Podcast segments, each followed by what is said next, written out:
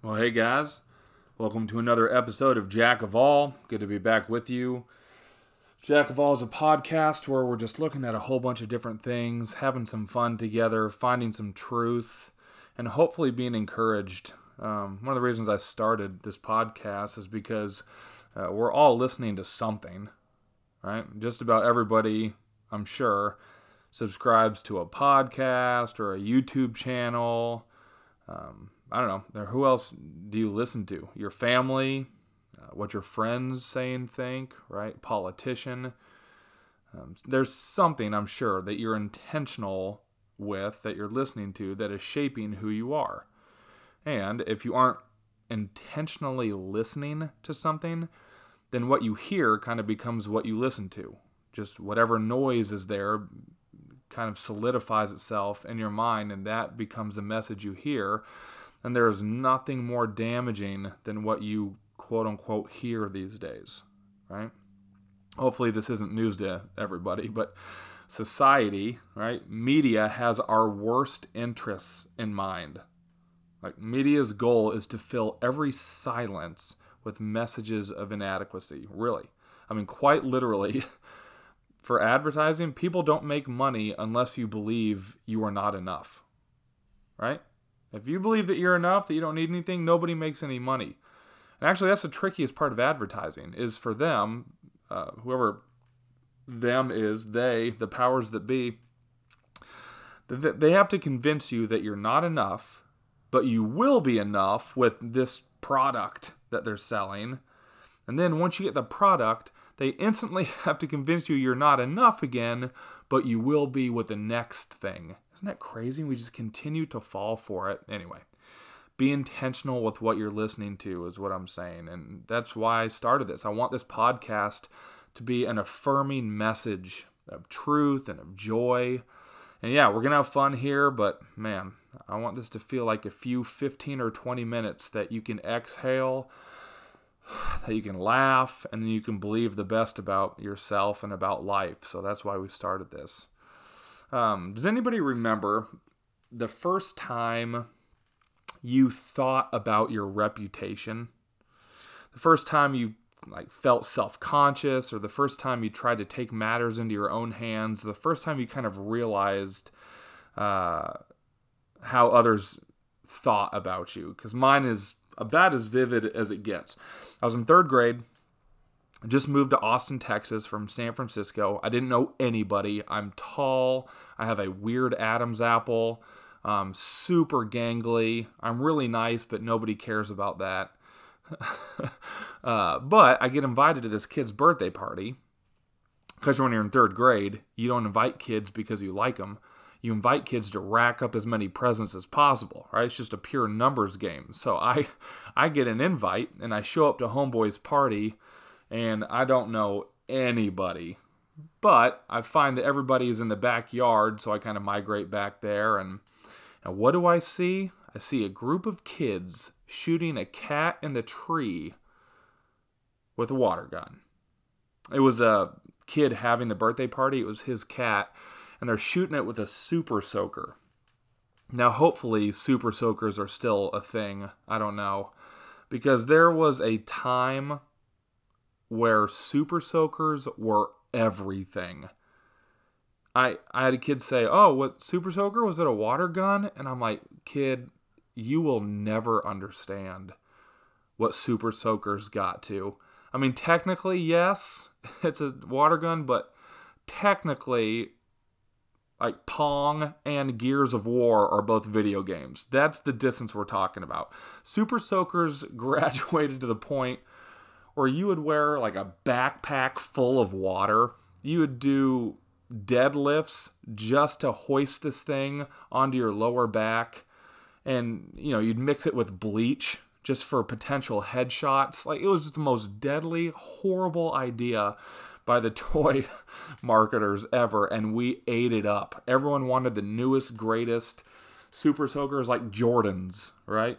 So this is one of those super soakers, not like this handheld squirt, squirt, squirt, squirt, not one of those type of things. We're saying like hook it up to a septic tank, Connect it to the fire hose. This thing can take the skin off bone, that type of water gun. So, all right, at that point, third grade, like I said, I'm no Adonis by any stretch. I'm this gangly, weird looking kid. And I'm seeing this as an opportunity to make a name for myself, right? I thought, dude, if I step in here and things go really well for me and really poorly for this cat, there's a chance that they could just hoist me upon shoulders and never put me down, right? This is this could be the moment. Plus, my crush was there. Her name was Lauren Caffey. Conditions were perfect. Right? There's nothing on TV. Conditions are perfect. Flight of the Conchords. So there's this lull in the action, and Graham steps up. I seize the moment and I grab the gun. And I start pumping this thing. Ah, I don't want to exaggerate here. Let's say 30 minutes probably four hours, but let's say 30. My forearms are burning. I burst a blood vessel in my eye, but I'm just, I'm in it, man. I'm spurred on by the thought of being immortalized as an oil painting in Lauren Caffey's house. right? I'm just like, this is my moment to become a legend. So after the gun is leaking from the cracks because of the pressure, I take aim at this thing at this cat. Probably had a laser pointer. I don't I don't remember, but I pressed the trigger and I'm telling you, it was just ins- all the toilets drained in the neighborhood and this magnificent geyser takes off. I, I could just see it all. The sun was dancing just off it, just nice. I remember a choir in the distance singing. I think they were singing Lux Aeterna. Long story, not shortened at all. I hit the cat directly in the head and it jumps out of the tree and over a cliff. True story. And we all go to the edge of the cliff and we watch this thing just sail into a canopy of trees. I remember I didn't fully understand the situation, but remember thinking, well, that didn't go quite as planned. so we all go down, down the cliff, down under the trees, and there it was on the ground. Somebody literally grabbed a stick and poked it, and yep, it was dead. So that happened. Now, I don't know exactly what makes somebody a hero. Uh, that's not for me to say, but I can tell you that that certainly didn't seem to do it. There were no, there was no hoisting upon shoulders that day. This poor guy, man, invited me to his birthday just for a gift, and he ended up trading his cat for I don't know a Koosh ball or whatever I got him. But alas, yeah. So legacy was not sealed in that moment. Man, that was so funny. I was so certain that this was just going to launch me to superstardom. Give me that gun. I'm like, they're probably going to make a 30 for 30 about this, but not so much. All right, transition here. Not the smoothest transition, but whatever. Recently, I spoke at a DJ collective, which was kind of a collection of DJs and owners of G- DJ companies. And I got to talk a little bit about legacy I didn't share the cat story. Didn't want to polarize the audience, but um, it is funny that we think our legacy comes from some big, like, pivotal moment. You know, that if we do something that's just undeniable, that's how people remember us. And that is not the case. At least for the people in my mind that have the greatest legacy.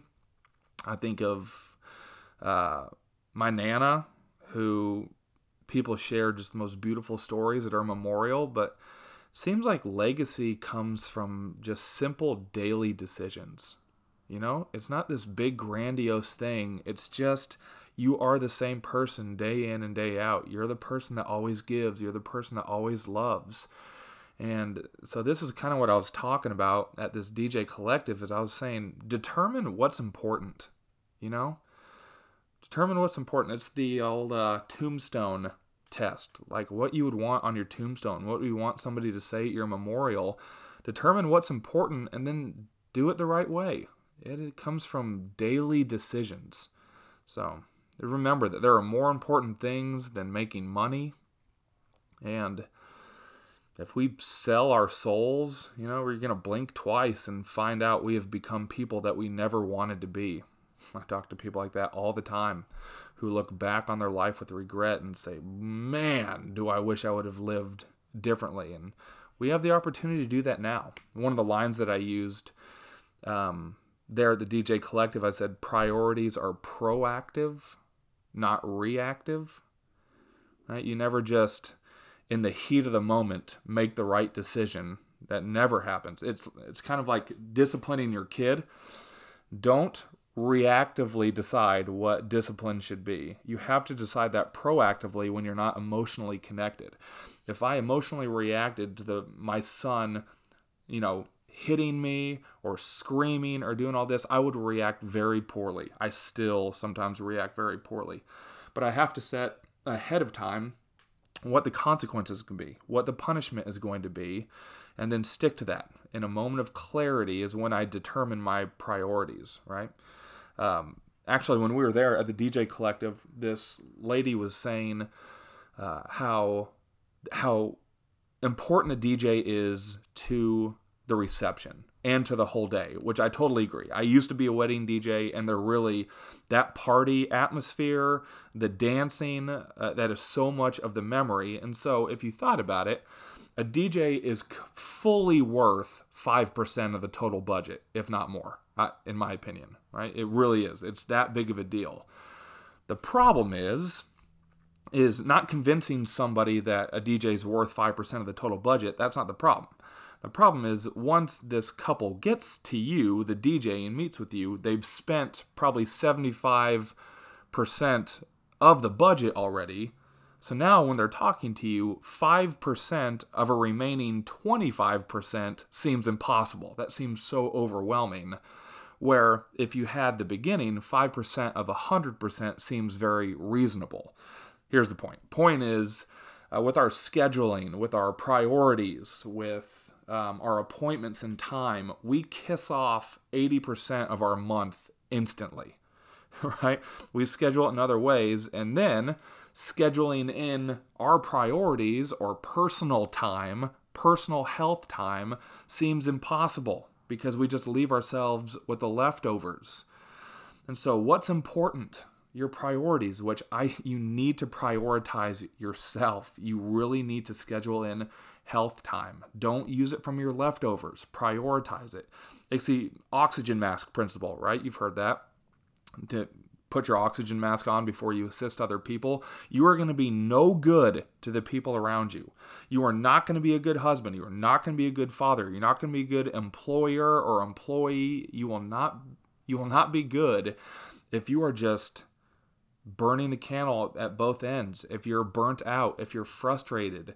And so you have to schedule in when you're looking at 100% of your month time for you so that you can be good at those other things, the other um, phrase I used was you decide your priorities in moments of clarity and then guard them in times of chaos.